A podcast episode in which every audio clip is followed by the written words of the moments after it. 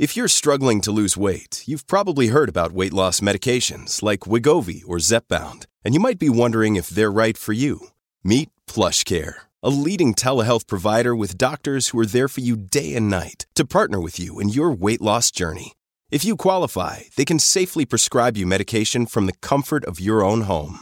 To get started, visit plushcare.com slash weight loss. That's plushcare.com slash weight loss. plushcare.com slash weight loss. She was terminal and uh, she chose to use MAID. It wasn't easy, but uh, these perimeters are in place for a reason and uh, they've got to be safeguarded. This cannot be widened and opened up. Uh, I'm an advocate for MAID for the right reasons. And I've also written once you expand this, Anthony, like you uh, you related to and, and Bill did, where do you stop? MAID medical assistance in dying first became legal a few years ago only for people suffering from terminal illness. But in March, it's set to expand to include those with mental illness. A lot of people very concerned about the direction this is headed in. An NDP MP is going to join us on tomorrow's program to explain why he is pushing for a full stop pause to all of this. Number of MPs, Conservative NDP joint effort on all of this to pause it. But it's not just politicians, it's physicians frustrated. Dr. Sean Watley joined us on yesterday's program. And now we're joined by a guest who had been a supporter of the original expanding of MAID and had even served on MAID advisory committees about how to best make this available for people who are in need of it, which cases are valid, which ones are not, and so on. But he now has serious concerns about the direction we're headed in. Pleased to welcome Dr. Sonu Gaind to the program, head of the psychiatry department at Sunnybrook Hospital. Uh, Dr. Gaind, good to speak with you again. Good to speak with you, and thank you for continuing to raise awareness about this topic. And I know you have been speaking about this topic for a number of years, initially as someone who supported opening it up for people who are facing an imminent terminal illness. But more recently, you have spoken out about how now we're going in directions that, that do not support the original uh, scope of where you thought this should head. Uh, tell us both about why you initially supported the, the creation of this and now where your concern, concerns lie. So I think that my concerns and thoughts are actually quite similar to what many Canadians have, which is when MAID first came into place, it was brought in as a means to help compassionately relieve people from end of life suffering. So these were situations where people were dying from something. And I will point out that they didn't need to actually be very close to death. It's quite a bit wider, even from the initial laws, than many people realized. People could have had even up to 10 years left to live and get MAID under the original laws. That's how broad it was. But you still needed to be in the process of dying because there was a safeguard that required your natural death needing to be foreseeable. That's what changed in 2021 when they when the government introduced Bill C7 and that bill dropped that safeguard. So what that meant was that anyone with any disability, so long as they're an adult, could apply and be considered for MAID, even if they had 10, 20, 30, 40 years left to live. So you can see that that very much changes what the nature of MAID is being provided for. That's when my concerns started to become much more pronounced. And as you pointed out, I'm not a conscientious objector. But when you expand MAID that much, what you also start to see is that people seek it to escape life suffering, like social suffering. And we've seen that already.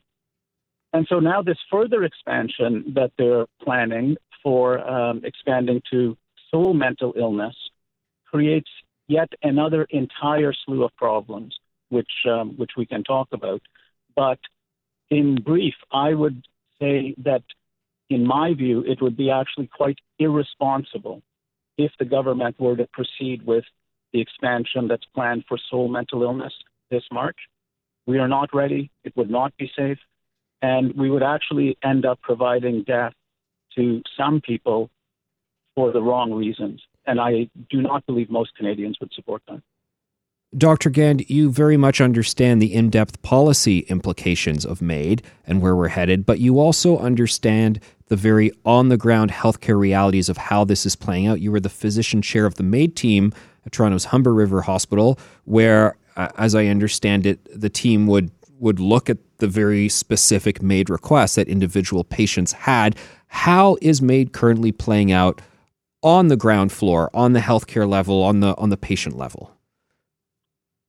So this is one of the issues of concern because there's a wide variation in what MAID assessors can and are able to do. Many are very diligent and they do very thorough jobs. However, the actual legislative framework we have is one of the most open in the world, and it provides tremendous discretion to the MAID assessors and their own individual judgments rather than essentially medical assessments for provisions of MAID.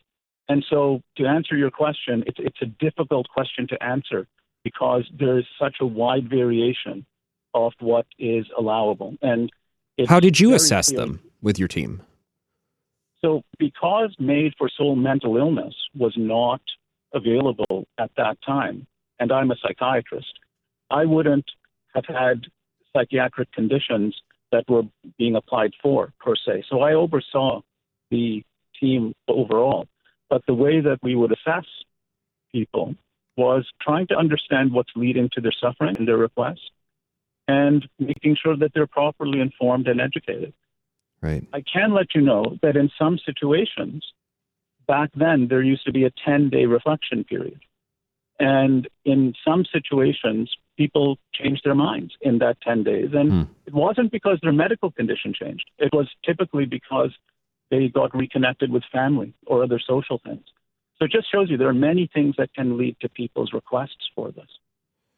Dr. Gaind, what is your sense of how the medical community and, and your broader colleagues view this issue right now? You were perhaps one of the first physicians, at least close to the MAID issue and dealing with it in your daily working life, to speak out as prominently as you did back in.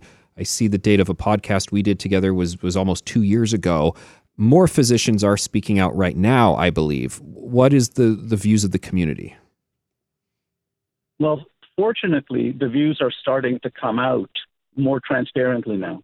I can tell you that for quite some time, many of my colleagues were reluctant to speak out because it was not seen as the right thing to do. And the reason for that, I think, actually does also speak to why we're in this particular situation where we're on the brink of potentially expanding MAID for sole mental illness. There remain all sorts of concerns about it, like not being able to predict when the condition will or will not improve. So if it's something where we're making wrong predictions there, what are we providing MAID for? Like not being able to separate suicidality from psychiatric MAID requests and exposing marginalized people to this potentially for social suffering. Hmm. So people are speaking out about those concerns now. However, I think as a country, we need to reflect on how we now are at the 11th hour for the second time on the brink of public policies that were predetermined to say we will make this expansion. And we're once again saying, well, we're definitely not ready for it. And it's very clear that amongst my colleagues, by at least a two to one margin, psychiatrists do not support expanding MAID for sole mental illness, even though most are not conscientious objectors. We're joined by Dr. Sonu Gaind, head of the psychiatry department at Sunnybrook Hospital. Dr. Gaind, before I let you go, uh, we've got conservative and NDP MPs saying we must now pause where we are. But you talked about how the latest, the previous expansion still broadened things a little bit more that one needn't be facing an imminent death, but uh, a 10 year terminal cancer potentially qualifies or, or, or other condition, not just cancer. Do you believe we need to pause where we are right now, or should we even go back and reevaluate a couple of the other measures? I think we need to understand what people are getting MAID for, and there are some concerning signs in the data that's emerging already. For example, people have heard the high level numbers of over 4% of all Canadian deaths in 2022 being by MAID, and that's over 13,000 Canadians that year. But when you dig into those numbers, you see some concerning things, including the fact that over one third of people cited feeling a burden as a source of the suffering that's leading them to seek MAID. We're starting to see in some areas a gender gap emerge of more women than men getting MAID in particular uh, circumstances, which again we should reflect on what does this mean. And in terms of the mental illness piece, I'll point out that you know while we're talking about should we be expanding MAID to provide depth for sole mental illness, we still remain one of the few countries amongst our peers that lacks a national suicide prevention strategy. Mm. That's remarkable to me. You know, most of our peers have a national suicide prevention strategy, have had that for years, and have developed that. We don't have that, but we're saying maybe we should be going ahead with this other thing that we really don't know if we can do safely. So I, I hope that there is a sober second thought that is placed on this, and that uh, that there is a pause, and and we revisit what people are actually getting MAID for. Well, Dr. Gaind, thanks very much for joining us, and and I think a lot of people appreciate that you've been consistently speaking speaking passionately about this for a couple of years now. Thank you once again, and um, very challenging topic. All right, all the best. Have a great day. Dr. Sonu Gaind is head of the psychiatry department at Sunnybrook Hospital, and again, he's no. Well, I think it, it, it spells it out there to know that Dr. Gaind was an early advocate of, of yes, allowing for uh, MAID in the case of persons suffering from terminal illness and was on committees at, at hospitals uh, assessing individual cases. So not, you know, ideologically against all cases of it, but really looking at what are we actually doing here and saying, I think we're going further than we were planning to go.